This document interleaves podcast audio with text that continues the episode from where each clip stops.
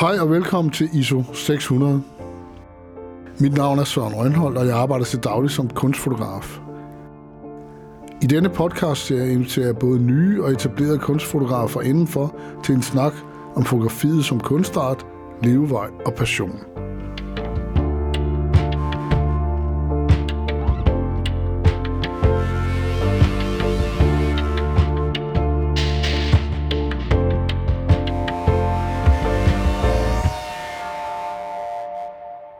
I dag er vi så heldige at have Mette Kolberg i studiet.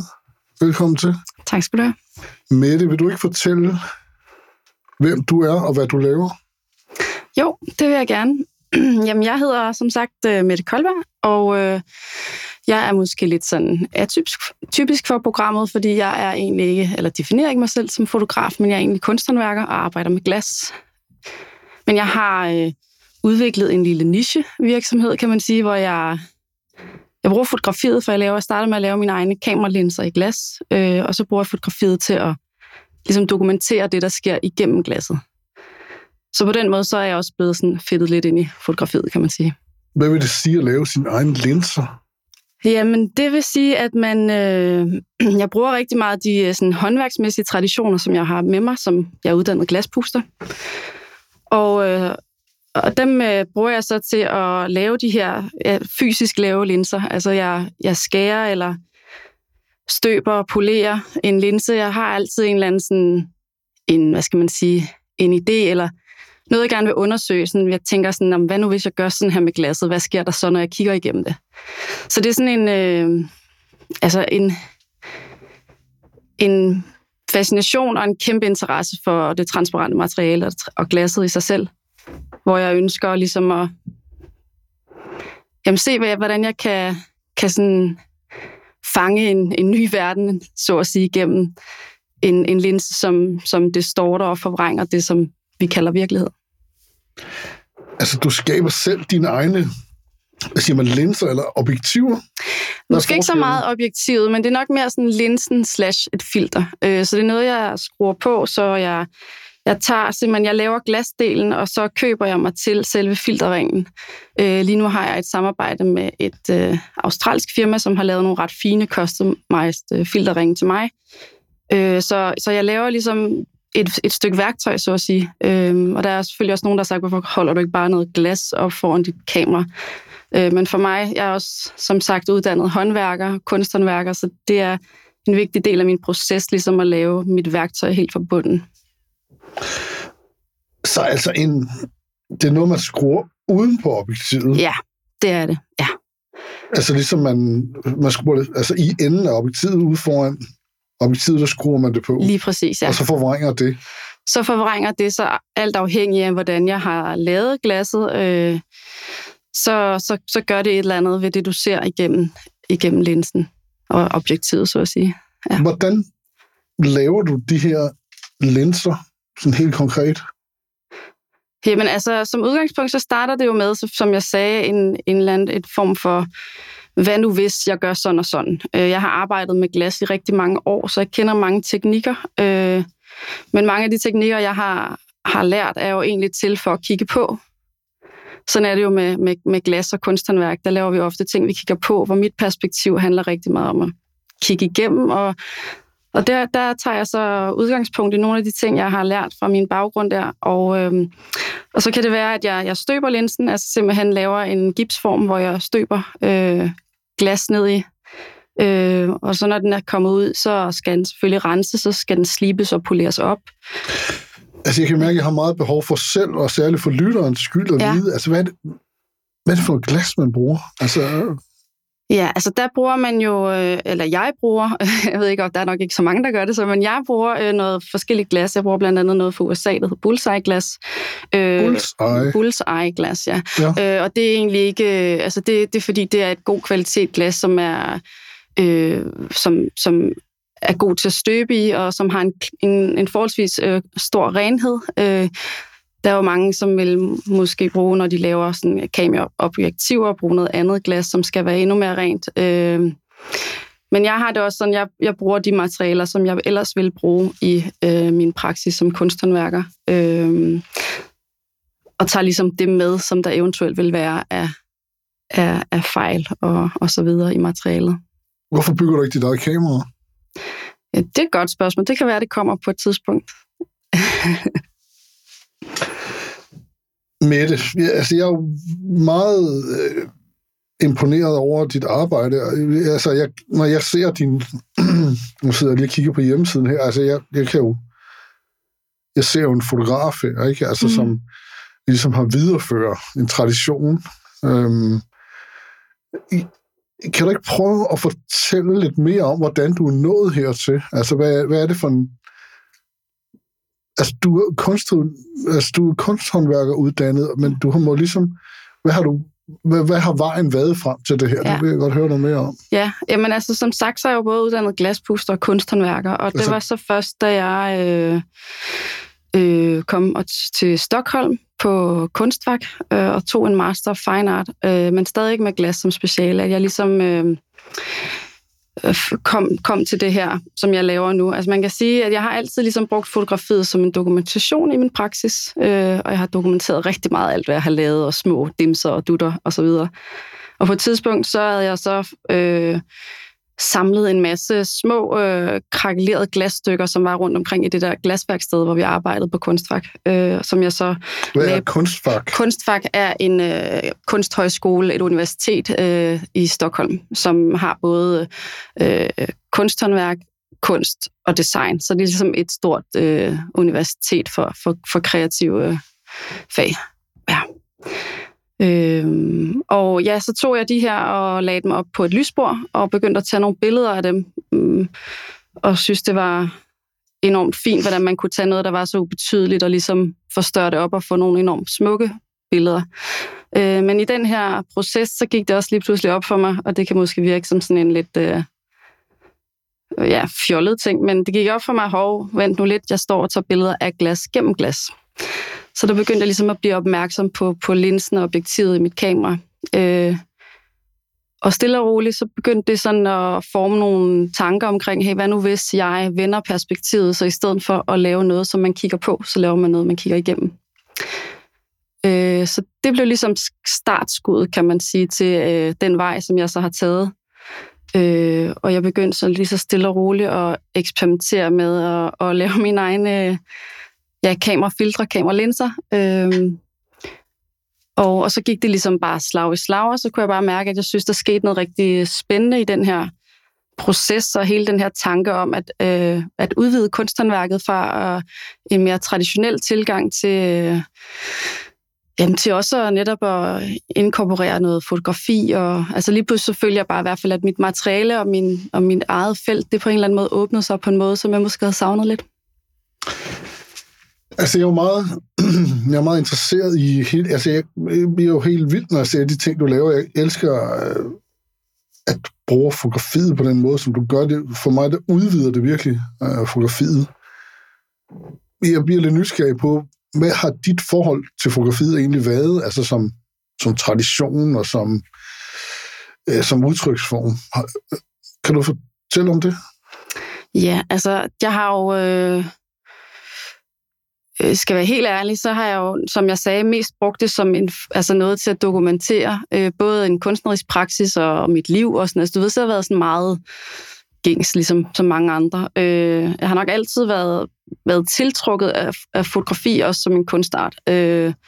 Men jeg har sådan lidt svært ved stadigvæk at sådan sætte fingeren på sådan 100%, hvad det er. Jeg tror, jeg fandt nogle koblinger mellem glasset eller det transparente og fotografiet, som jeg synes var enormt spændende. Altså det var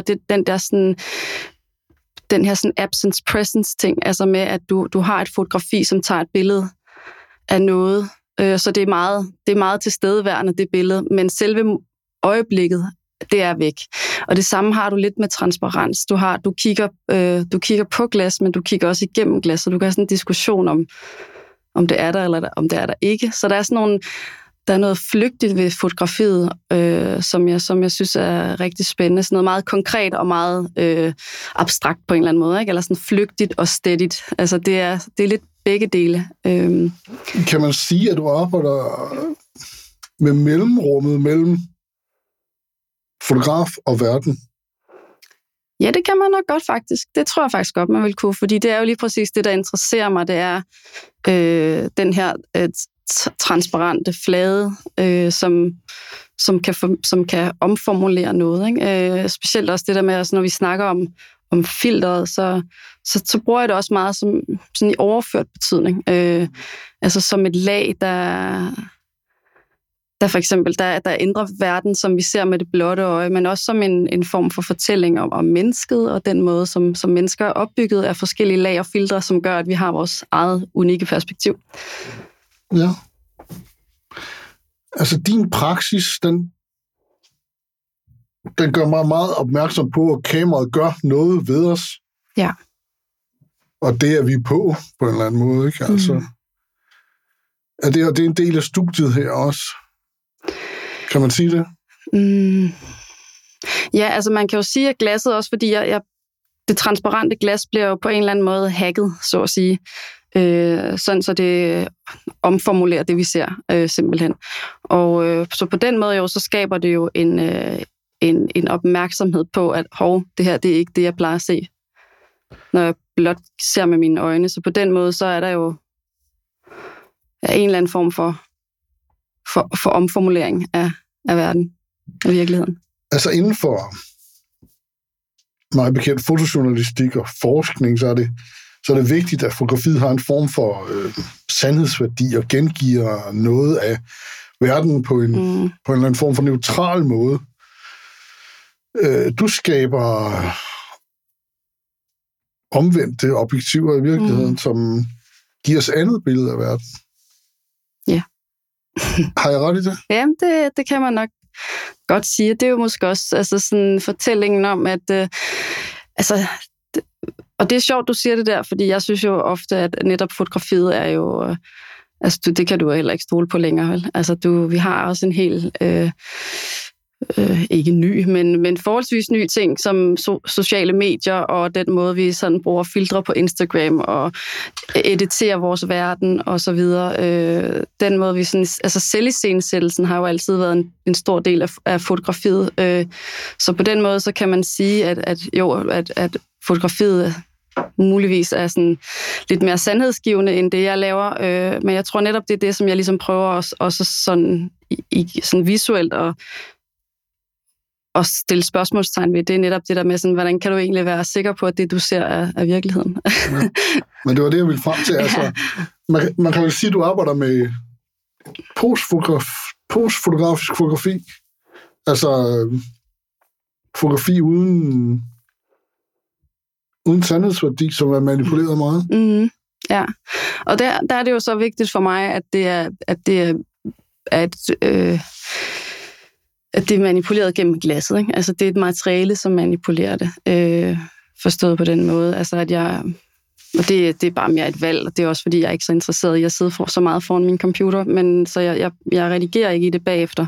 Så der er ingen brug af Photoshop i det her? Ingen brug af Photoshop. Udover der bliver lige lavet lidt størrelse, og måske bliver der lige hævet i lavet lys. Men ellers så... det er jeg ikke sådan super god til, og det har jeg heller ikke haft særlig meget lyst til at blive bedre til. Så jeg bliver ved med at tage billeder, indtil jeg synes, den ligesom er der. Og så kan jeg godt lide, at det på en eller anden måde er sådan... at det er også der, ligesom, men om det er det her, som jeg har set, det er det, I får lov at se. Der er ikke ændret så meget ved det bagefter. Ja. Altså foran os her, der ligger nogle eksempler på det, du laver. Prøv at fortælle lytterne om, hvordan det ser ud, det her. Ja.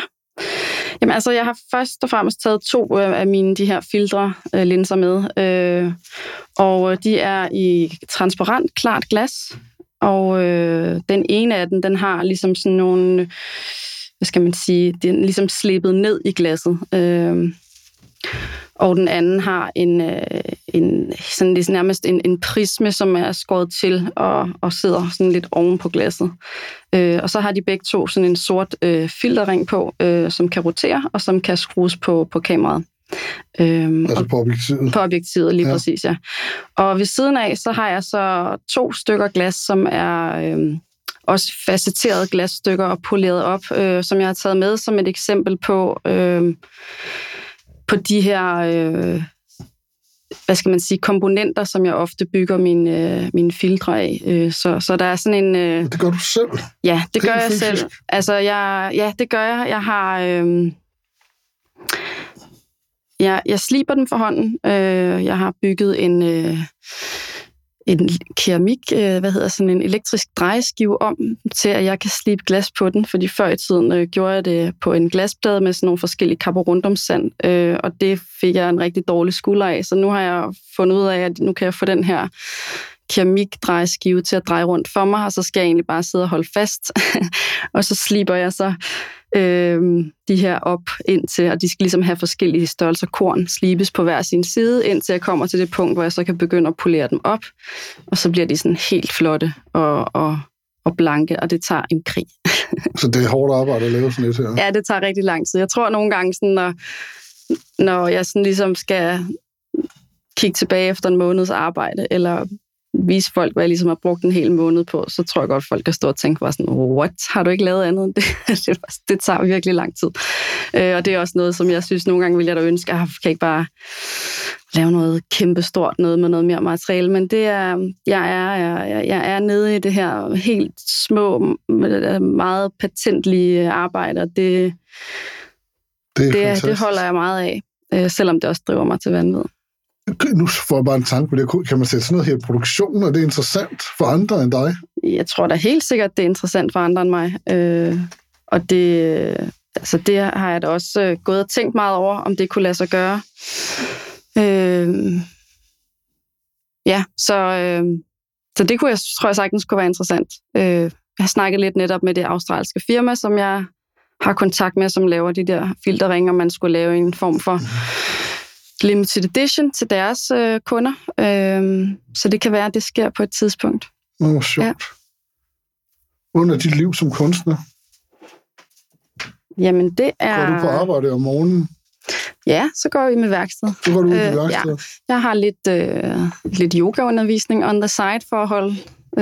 for lige at holde den økonomiske stress sådan lidt for døren. Er det hårdt at få økonomien til at hænge sammen? Ja, det synes jeg. Men, har du en gallerist? Nej, det har jeg ikke. Hvordan får du solgt dine ting? Jamen, det er mere, gamle kontakter.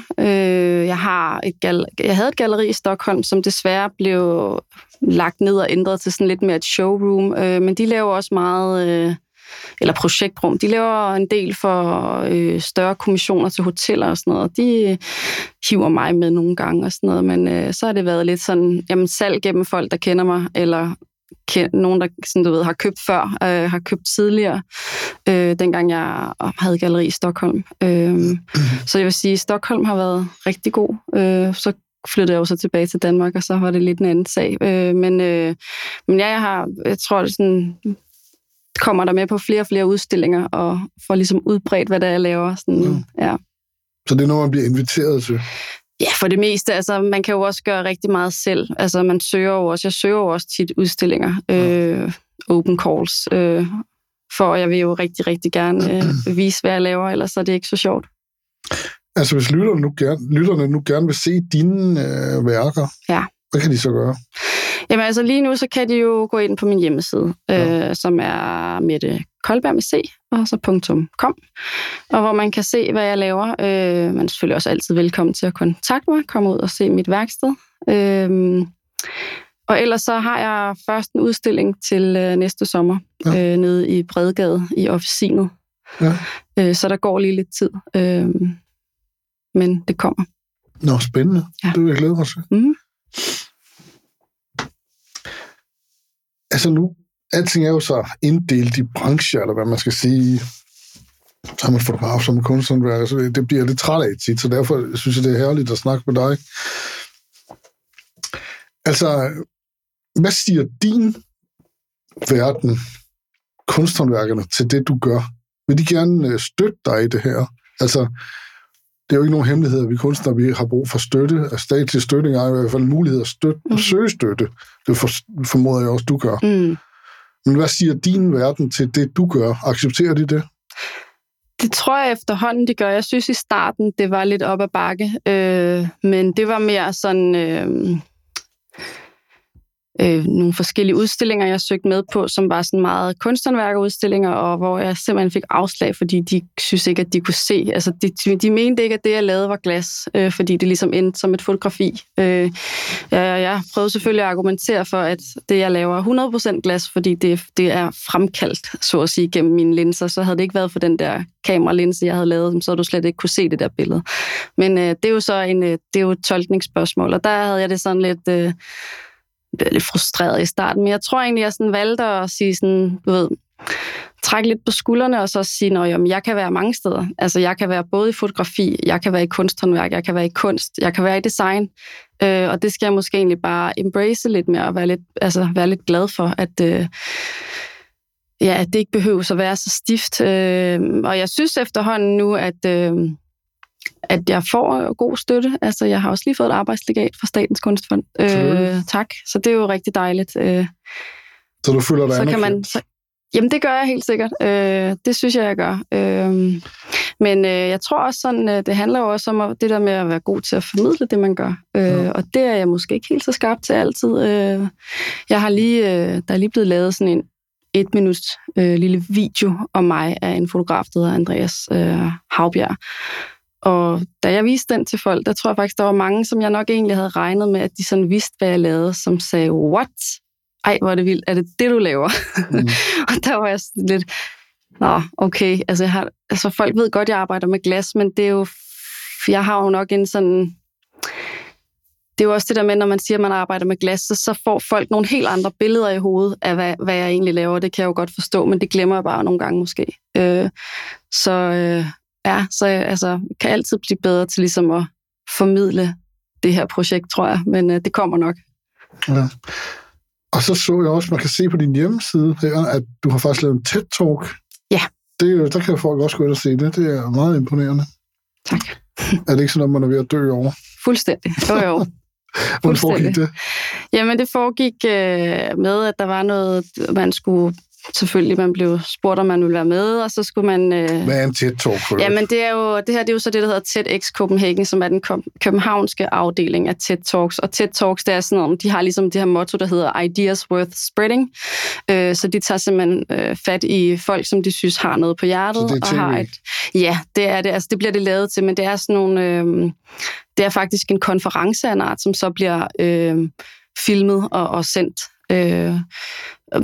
Utrolig mange spændende, hvis man går ind på deres hjemmeside på ted.com, tror jeg det er, at der er helt vildt mange spændende folk inde og fortæller om alle mulige ting, og det er fra hele verden.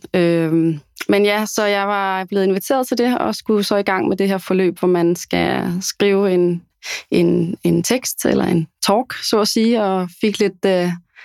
heldigvis lidt hjælp fra nogle professionelle, som har gjort det før. Og så skulle det jo øves 170 gange foran spejlet. Og så var det ellers bare ind på scenen i Bremen. Og det var på engelsk? Det var på engelsk, ja. Og så var det i Bremen Teater, og så foran de der, jeg tror, det var omkring 500 mennesker. Så det var...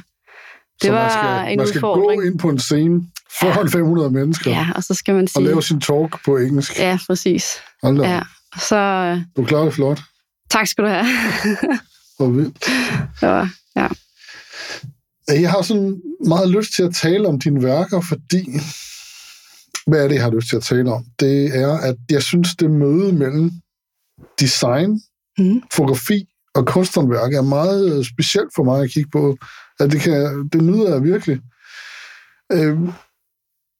Kan du ikke prøve at fortælle lytterne lidt mere om det? Fordi hvad er der med det her design i virkeligheden? Altså, det er en særlig størrelse, blandet med kunsthåndværk, blandet med fotografi, men du får det virkelig til at gå op i en højere enhed. Ja, tak.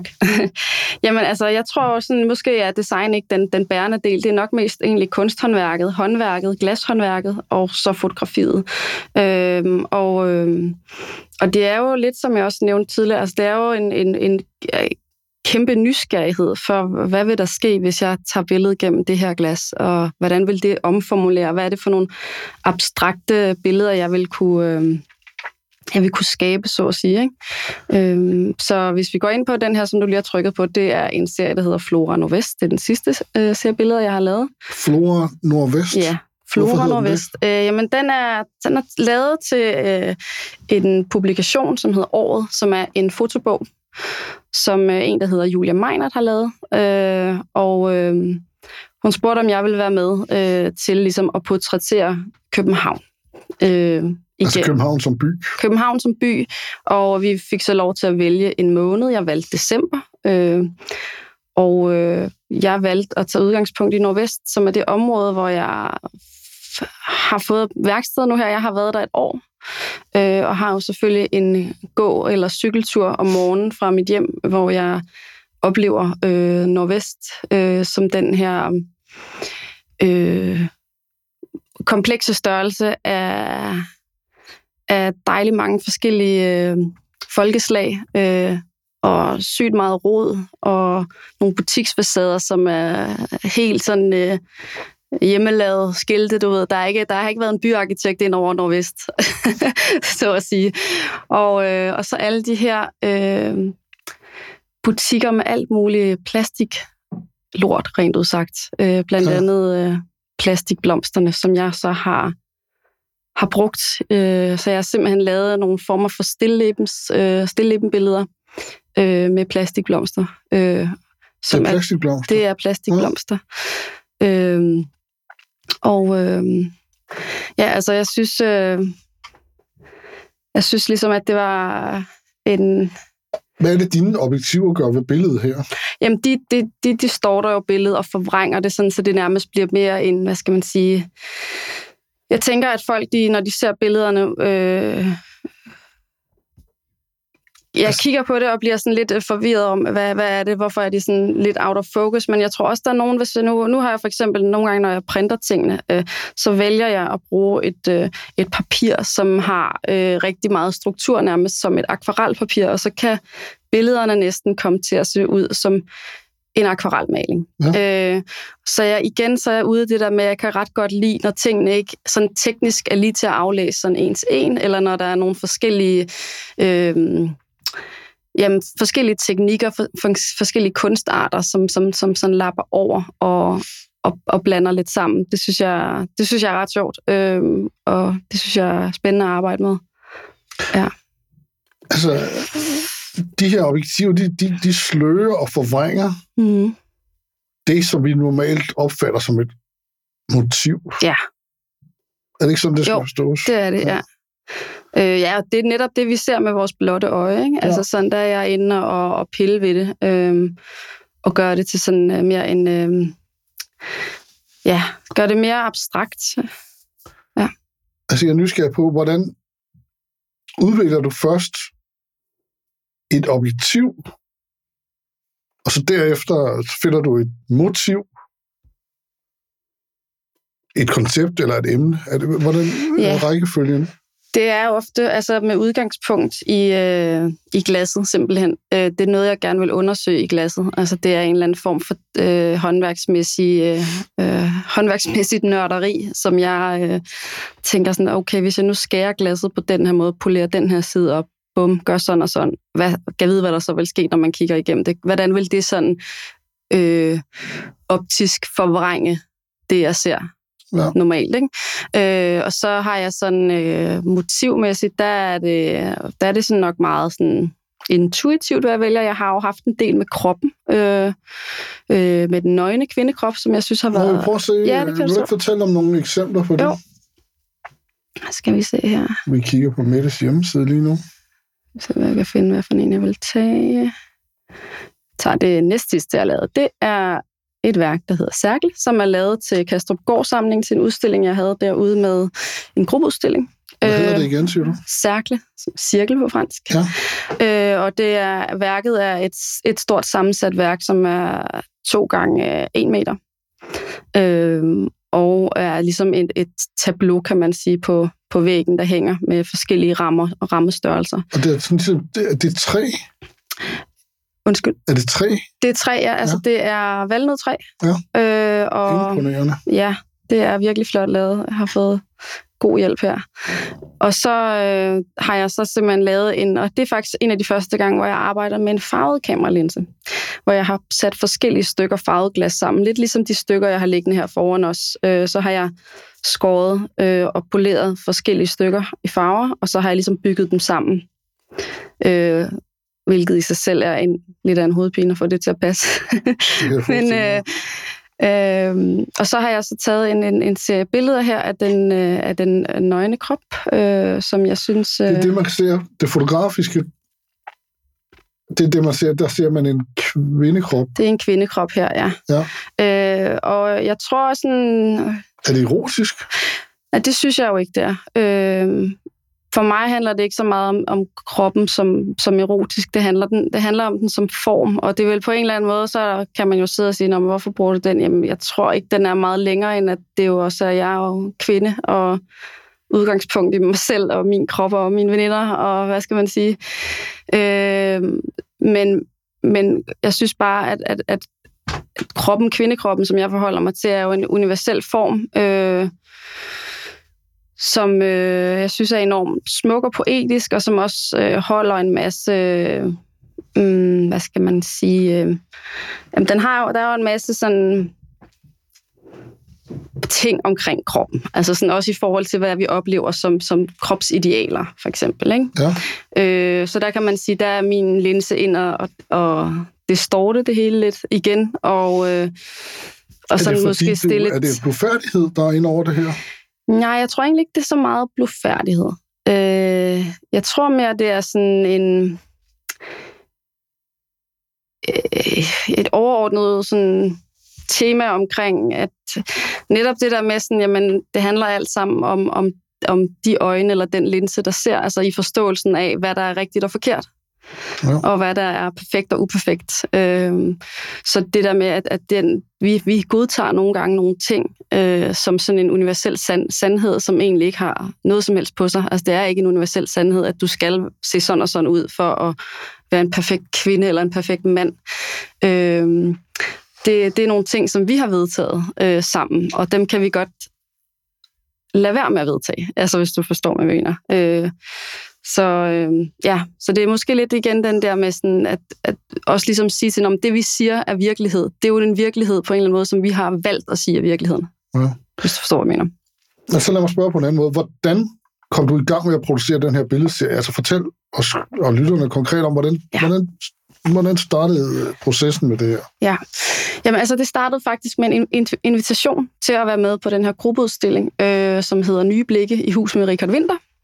Hvem er Richard Winter? Richard Winter er en dansk billedkunstner, som har arbejdet med rigtig mange. Altså han er virkelig også en, som er interessant, fordi han holder sig ikke til noget som helst. Altså han er både kunstmaler, og han arbejder også med fotografiet, og han bruger, hvad han har. Altså han laver tryk med roer, eller gjorde han er jo svært død nu. Med roer, du ved, ja. Han boede nede på Lolland, ja. Og han bruger pap, og han var sådan, der bare var enormt produktiv, det var som om det bare flød ud af ham. Og han... Jeg blev så inviteret til at være med her, og i starten så var jeg ikke helt. Det var, du ved, alle sammen kommer fra Kunstakademiet, og jeg var ligesom den eneste, som ikke kom fra Kunstakademiet, og som er kunsthåndværker, så at sige. Så det var lidt sjovt, at jeg blev inviteret med, men jeg fandt jo også ud af, at Richard Winter har arbejdet med fotografiet, og han har faktisk også arbejdet med at bygge sine egne kameraer. No. Så han havde nogle vilde eksperimenter, hvor han havde sådan en nærmest, men han havde et ønske om at bygge et kamera, som kunne tage et billede 360 grader den ene og den anden vej, altså horisontalt og vertikalt på samme tid. Og altså så han havde ligesom sådan nogen, så han var sådan en total opfindertypen også, ikke? Ja, så der opdagede jeg faktisk, at det er jo sjovt det der med, når der er nogle andre, der ligesom ser et slægtskab, som man ikke selv har fået øjne op for. Og det var ret sjovt for mig ligesom at dykke ned i Richard Winters verden. Og så arbejde med det her. Jeg tog udgangspunkt, farverne i billedet, og har taget udgangspunkt i et af hans fotografier, som hedder Englestyrt, ja. Som er et billede med en masse kvinder, der falder ned fra himlen. Jeg vil sige, uden at fornærme nogen, Richard Winter havde et rimelig komplekst forhold til kvinder, virker det til. Han har også skrevet en del, og han har hele tiden den her sådan meget dobbelthed, hvor han elsker kvinden, og synes også, hun er en djævleskabning. Ikke? Altså, og jeg har jo så også... Det er jeg. Derfor er kvinden med på den måde, det her. Kvinden er med på den måde, og også fordi jeg tidligere selv har arbejdet med kvinden. Okay, så der synes jeg, der var en form for, men vi har jo bare så meget, altså virkelig forskellige udgangspunkt for at bruge kvinden som vores motiv, kan man sige. Men der var en eller anden form for slægtskab, eller sådan, kan man sige, et fælles projekt på en måde, som jeg synes kunne være sjovt at undersøge, ja. Så hvad er det, du har fundet ud af ved at producere den her billedserie? Ja, hvad har jeg fundet ud af? Altså, det er jo det der med, det er jo små opdagelser hele tiden, og så ruller det videre, ikke? Men altså, jeg tror, jeg fandt ud af, sådan, for eksempel her, så rykkede mine billeder så fra, at det blev meget, at det meget var sådan en billedserie, til at det egentlig blev et stort værk. Altså det her er et stort færdigt værk, som indeholder både billeder, fotografier. Det indeholder en cirkel med glasstykker, som er limet op på igen valnødtræ. Det indeholder også selve linsen, ja. Er indrammet. Og det indeholder også nogle lidt mere grafiske billeder, som faktisk er billeder taget af en hvid væg, men gennem den her linse, som jeg også har taget kropsbillederne med. Så det er sådan, en... Jeg tror, jeg lærte det der med på en eller anden måde at skabe en fortælling. Måske er det ikke så meget en fotografisk fortælling, men det er mere sådan en materiel fortælling, en håndværksmæssig fortælling. Det er utrolig smukt. Jeg håber ikke, jeg fornærmer dig. Jeg kommer til at tænke på en meget æstetisk, smuk, veludført Amagerhylde. Ja, jamen det er helt fint. Ja. En meget stor, fin Amagerhylde. Ja, ja. Virkelig smukt. Ja. Jamen, det tror jeg, de er på vej tilbage, de der Amagerhylder, så det er godt. I hvert fald så får du æren for det.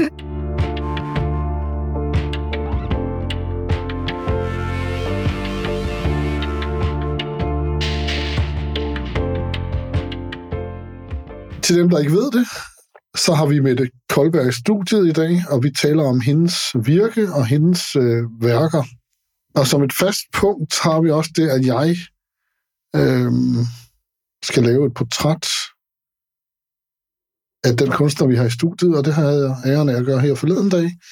Og det vil jeg nu ligge foran Mette, og så kunne jeg rigtig godt tænke mig at høre, hvad du ser, og hvad du tænker af det billede her, og fortælle om, hvordan det ser ud. Mm. Jamen, det er jo et billede af mig, som har en sådan lidt en mørk, nærmest petroleumsfarvet baggrund. Og jeg har mørkt hår, langt hår med pandehår, og en stribet hvid og sort Nørregård bluse på. Meget klassisk. Det er sådan lidt sjovt, der er sådan, nærmest sådan lidt en glorie bag mit hoved af lys. Det er taget sådan lidt i profil, det her billede. Hvad ser jeg? Jeg ser også, jeg ser nok nogle meget stålsatte øjne. Det ved jeg ikke, om jeg har, men det har jeg i hvert fald på det her billede. Ja. Kan du genkende hende? Ja, det kan jeg godt. Jeg synes, jeg ligner en, med, der har en mission i hvert fald. Jeg har fået øje på et eller andet. Hvad er det for en mission, du har?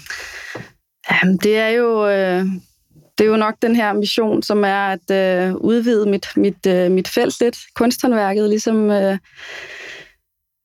prøve at få folk til at forstå, at kunsthåndværk ikke nødvendigvis kun er skulptur og tableware, så at sige. Det er også alle mulige andre ting, og det er først og fremmest et materialestudie. Og det tror jeg også, det er det, som jeg ligesom, det er nok den mission, jeg har, det er et materialestudie, altså den der sådan, altså jeg har næsten lyst til at kravle ind i glasset, ikke? Ja. Hvis jeg nu havde taget det samme billede af dig, dengang du var 12 år, ja. Hvad havde du så set ud af de øjne der? Hvad havde jeg set ud af de øjne? Jeg havde faktisk nok set ret meget glas egentlig, fordi jeg var allerede som barn en lille nørd, som elskede glas. Jeg er født og opvokset på Bornholm, og har ligesom fået kunsthåndværken ind. Du ved, der er ligesom... Ikke at mine forældre selv er kunsthåndværker, men det var ligesom bare all over the place, og jeg blev ret hurtigt fascineret af glaspustning, især det tekniske, den der sådan... glashytte-æstetik og de der enormt seje mennesker, der bare kunne jonglere rundt med det her varme glas. Så jeg tror faktisk, min søster siger, at jeg var 7 år gammel, der besluttede mig for, at jeg skulle være glaspuster. Så det var nok... Hvad har jeg set? Jeg har i hvert fald set... Jeg har set noget glas, jeg har set noget nede for noget, der hedder Baltic Sea-glas, og så har jeg set noget... Så set en masse marker. Jeg er født på landet. Jeg tror, det var det. Hvad lavede man ellers på Bornholm, når man var 12 år gammel? Ja, jeg lavede meget faktisk. Jeg lavede alle mulige former for sport, spillede rigtig meget fodbold. Om vinteren var det håndbold. På et tidspunkt havde jeg også en hest. Så var jeg meget social. Jeg har altid været meget social. Jeg elsker at være sammen med andre mennesker. Så ja, du ved, jeg tror egentlig bare, man sådan fløj rimelig meget rundt der, og havde altid et eller andet, man skulle. Ja. En gang imellem havde jeg også brug for en time-out og lige bare være alene, men ofte meget udadvendt og ude på eventyr. Hvordan kommer man fra Bornholm og videre? Ja, det er der også nogen, der ikke gør. Nej.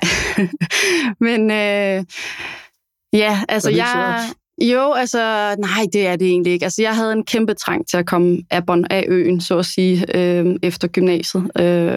Jeg var også tog lige en smuttur i 9. klasse til en efterskole i Sønderjylland, fordi jeg skulle simpelthen bare prøve noget andet. Men tog så tilbage, tog en gymnasieuddannelse, og derefter så var jeg smut på højskole, og så flyttede jeg til Sverige, op til... Kosta hedder det. Det er der, hvor Kosta Boda, glaspusteriet, ligger. Den svenske pendant til vores Holmegård. Så du flyttede derop på grund af det? Jeg flyttede derop, fordi jeg ville være glaspuster. Ja. Og jeg startede på en højskole, hvor jeg gik i 6 måneder, hvor man kunne puste glas og lærte lidt der. Og så søgte jeg ind på Kosta, der kom 8 ind om året. Og jeg var så heldig at være en af dem. Og så går man simpelthen i sådan en helt... helt strid mesterlærer, hvor man så skal... Prøv lige at fortælle om det, fordi jeg tænker, at lytterne er det mig selv også. Altså, for mig, jeg ved ikke ret meget om glaspusteri, men jeg ved dog nok til at vide, at det er de færreste, som gør det og kan det. Ja. Og jeg mener, jeg har også en anden spørgsmål, et tillægsspørgsmål til det, det er også, et er, at man lærer håndværket. Det næste er, ligesom at få det til at blive til noget. Jeg har set... Jeg håber ikke, at fornærme nogen, og det gør jeg selvfølgelig, men der er meget hæsligt glaspusteri ude omkring i verden også. Det er ligesom den designdelen, der ikke er kommet med, men det er selve håndværket, der er der, men det er det der med, at du har ligesom fået det til at blive til noget. Ja. Kan du ikke fortælle lidt om det? Det synes jeg er utrolig interessant. Jo, men det starter jo netop med, at glaspusteri er så forbandet svært at lære. Altså det tager virkelig, virkelig lang tid, og sådan som jeg lærte det var med, at der var ligesom de her 3 ældre mænd, som var undervisere, de havde arbejdet på det der, glasfabrikken, simpelthen Kosta Boda, siden de var 14, så de kunne bare det der. Og de underviste sig også ved, at vi simpelthen fik lov til først, så skal du lære at blæse en boble, og den skal være så stor. Og når du har gjort det så mange gange, at vi kan se, nu kan du det, så får du lov til at gå videre til den næste. Så det var sådan helt slavisk, virkelig mesterlærer. Altså, mega frustrerende nogle gange, hvor man bare tænkte, skal jeg sidde og gøre det her hele dagen? Ja, det skal jeg så åbenbart. Jeg skal også gøre det i morgen, og jeg skal også gøre det i overmorgen. Ikke?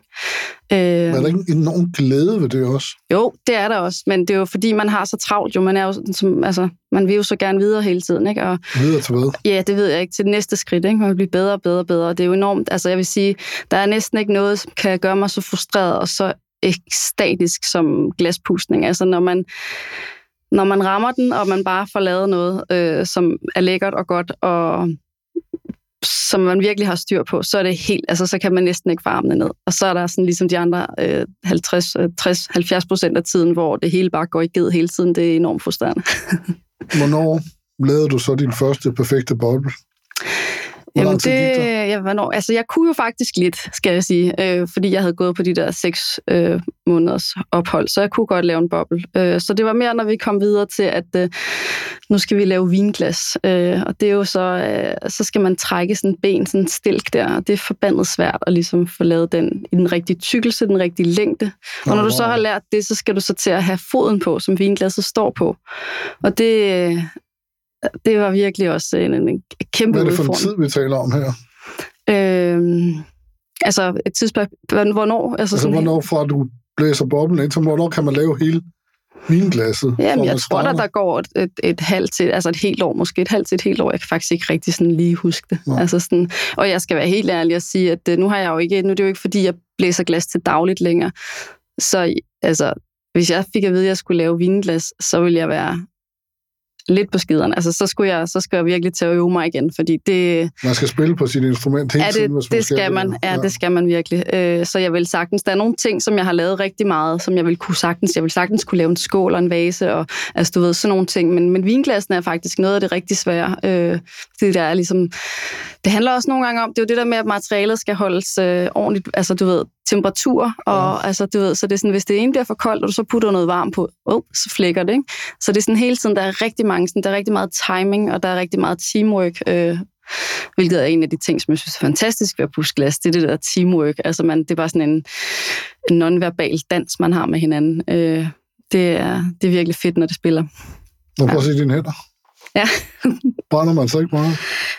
Jo, det gør man, men det heler jo. Okay. Men det gør man jo. Nej, det ser nu ikke sådan ud. Nej. Ja. Så. Men hvor lang tid var sådan en uddannelse? Jamen altså, den op på Kosta, den tager 3 år. Og jeg nåede så ikke at være der hele tiden, fordi jeg fik desværre seneskredhindbetændelse i min højre arm. Jeg havde det faktisk allerede lidt, da jeg startede. Det er formen af at være tjener på Bornholm. Nej, jeg ved ikke, om det var derfor, men jeg fik i hvert fald sådan en meget slem seneskredhindbetændelse, som gjorde jeg til sidst faktisk slet ikke.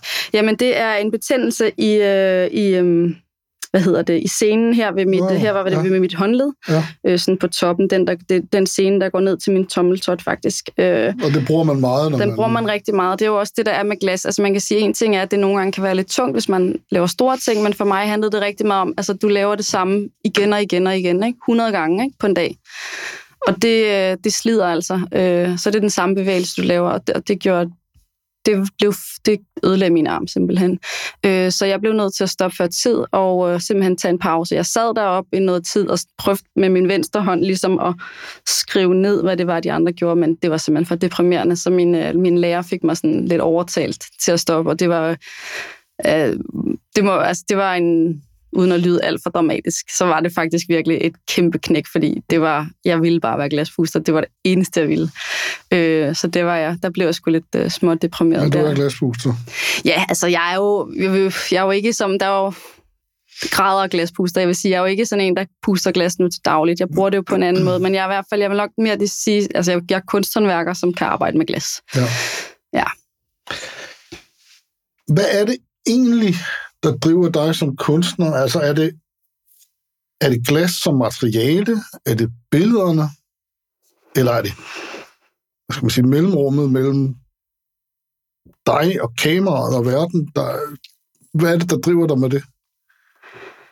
Ja, altså det er jo også noget, der har udviklet sig ret meget, ikke? Fordi til at starte med var det jo bare virkelig materialet glas, eller i hvert fald glaspusteriet, simpelthen det tekniske aspekt, ikke? Altså, det vil jeg bare, altså det var nærmest den der, jeg vil være verdens bedste glaspuster.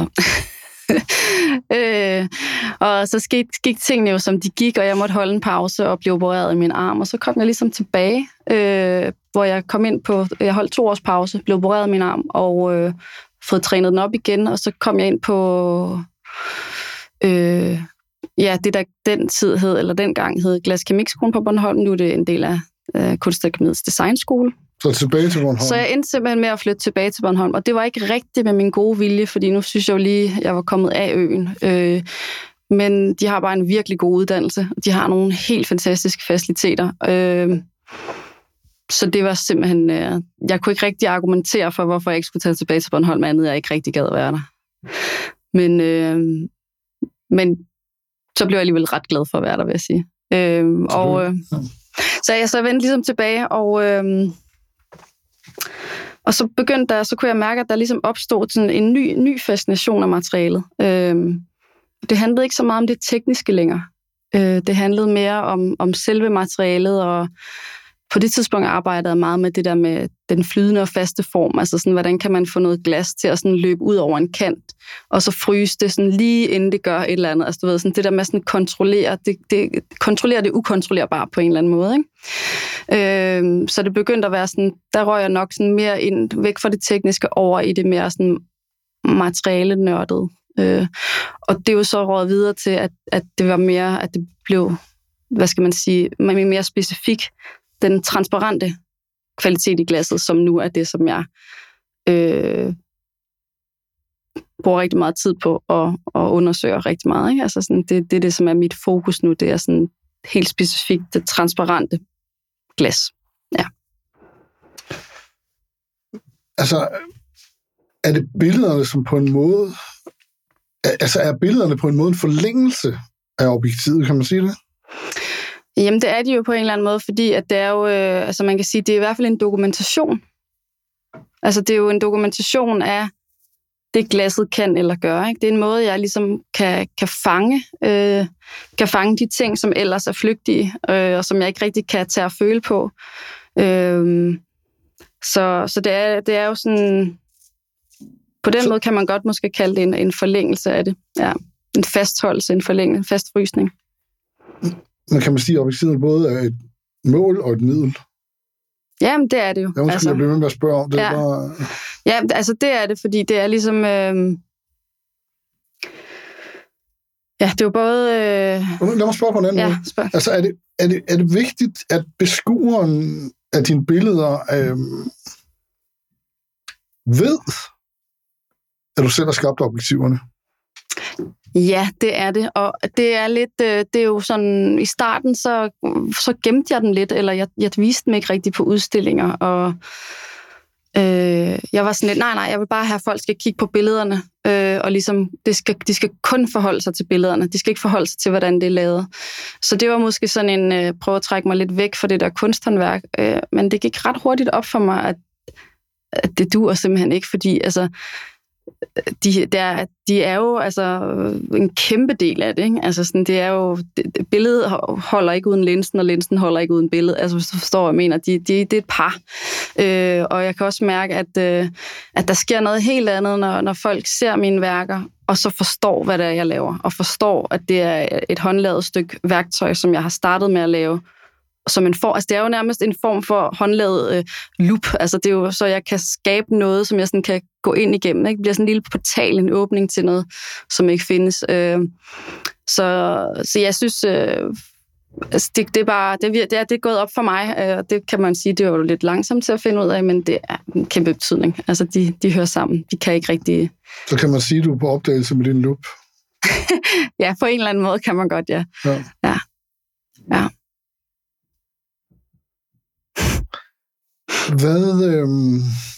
Hvad byder fremtiden på nu? Hvad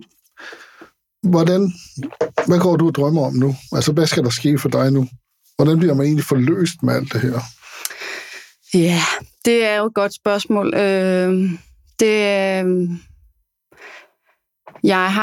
Lige nu har jeg, eller ikke lige nu, men her til november skal jeg aflevere til min første udsmykningsopgave, som foregår i Sverige. I Uppsala. Jeg er oppe i Uppsala Kommune, og det er ret spændende at få lov til at lave noget, som skal være permanent, og hvor man skal arbejde i en lidt anden skala, end man plejer. Hvad er det for en skala? Jamen, det er blandt andet, hvor der skal printes, altså hvor billeder altså skal printes direkte på glas og på, til et større indgangsparti. Så igen, så man får den her sådan, jeg kommer til at lege lidt med den her sådan, altså transcenderende fornemmelse af, at billedet simpelthen går med dig ind i det rum, du går ind i. Altså så når du går ind igennem det her rum, altså glas. Altså portalen. Ja, lige præcis. Ikke? Så du ligesom selv går ind, og så ind i det rum kommer der så til at være billeder, der spiller sammen med det, du ligesom er gået igennem, så at sige. Så det er det, du skal i gang med nu?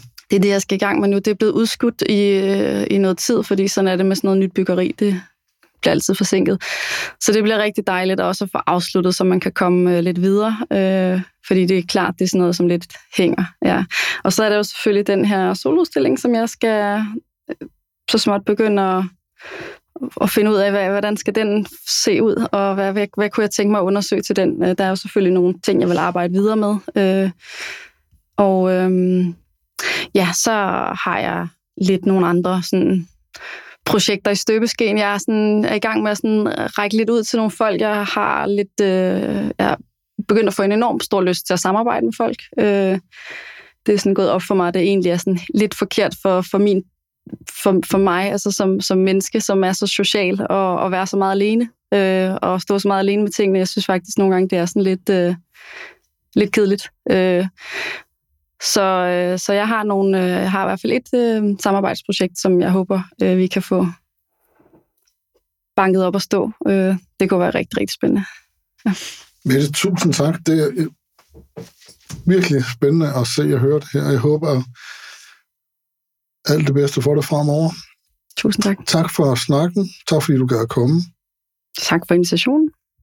Velkommen. Tak til min gæst, og tak fordi du lyttede med til ISO 600. Programmet er sponsoreret af Matias Bager, print og retouche. På gensyn.